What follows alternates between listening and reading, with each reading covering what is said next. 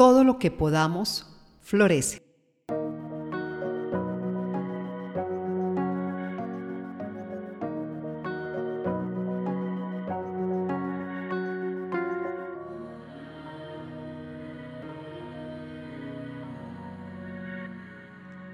Del miedo a la esperanza.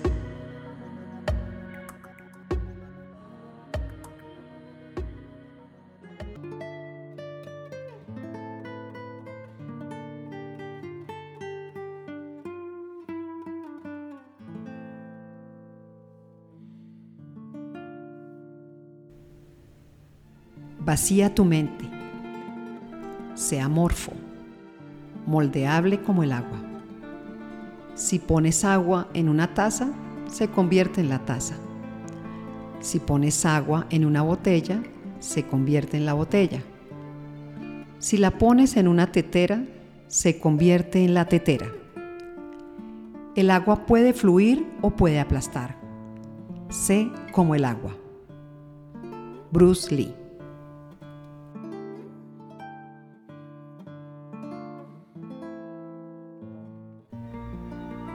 En esta sociedad cambiante, casi líquida, donde nada se mantiene firme y todo adquiere formas temporales, es fácil extraviarse, perderse en esa búsqueda interior. Por eso la vida es aprender a dar vuelticas a pesar de no saber bailar. Porque las certezas son como el pan francés, duran un día.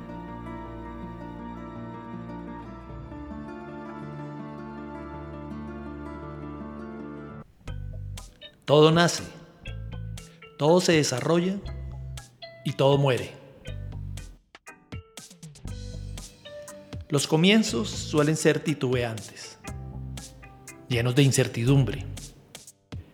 Crecer desgarra, lacera, rasga y a veces duele, pero hace parte de la vida misma, porque no es más que las cosas que nos pasan cada día.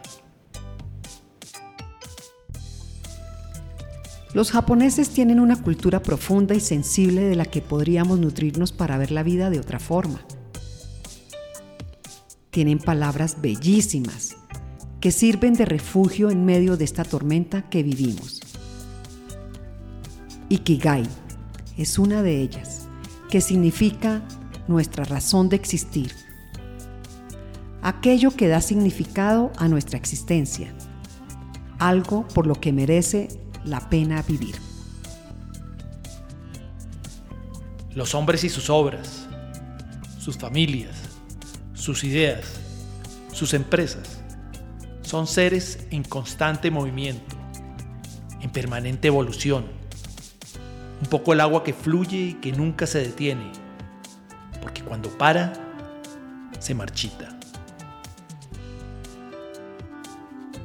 Por eso, en esta inmensa torre de Babel, la mayoría le apostamos todo a encontrar nuestro propósito. Ese motor de cola que nos empuje cada día a levantarnos.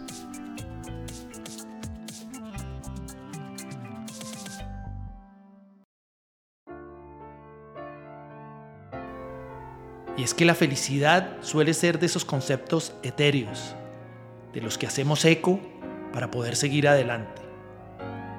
Es incolora, inodora, invisible. Lo único cierto es que la felicidad, ese ikigai del que hablamos, es una de las utopías que mueve el mundo. Todos los hombres, de una manera u otra, luchamos por alcanzarlo, algunas veces sin lograrlo.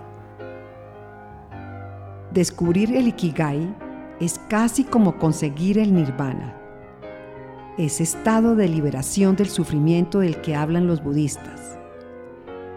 Y para eso nos debatimos en el riesgo diario de intentar parecernos a lo que soñamos cada noche, de seguir adelante a pesar de que se nos vean las costuras, porque el problema no son los rotos, sino la calidad de los remiendos y porque al fin y al cabo todos estamos en obra negra. y lo que podamos siempre tiende a florecer.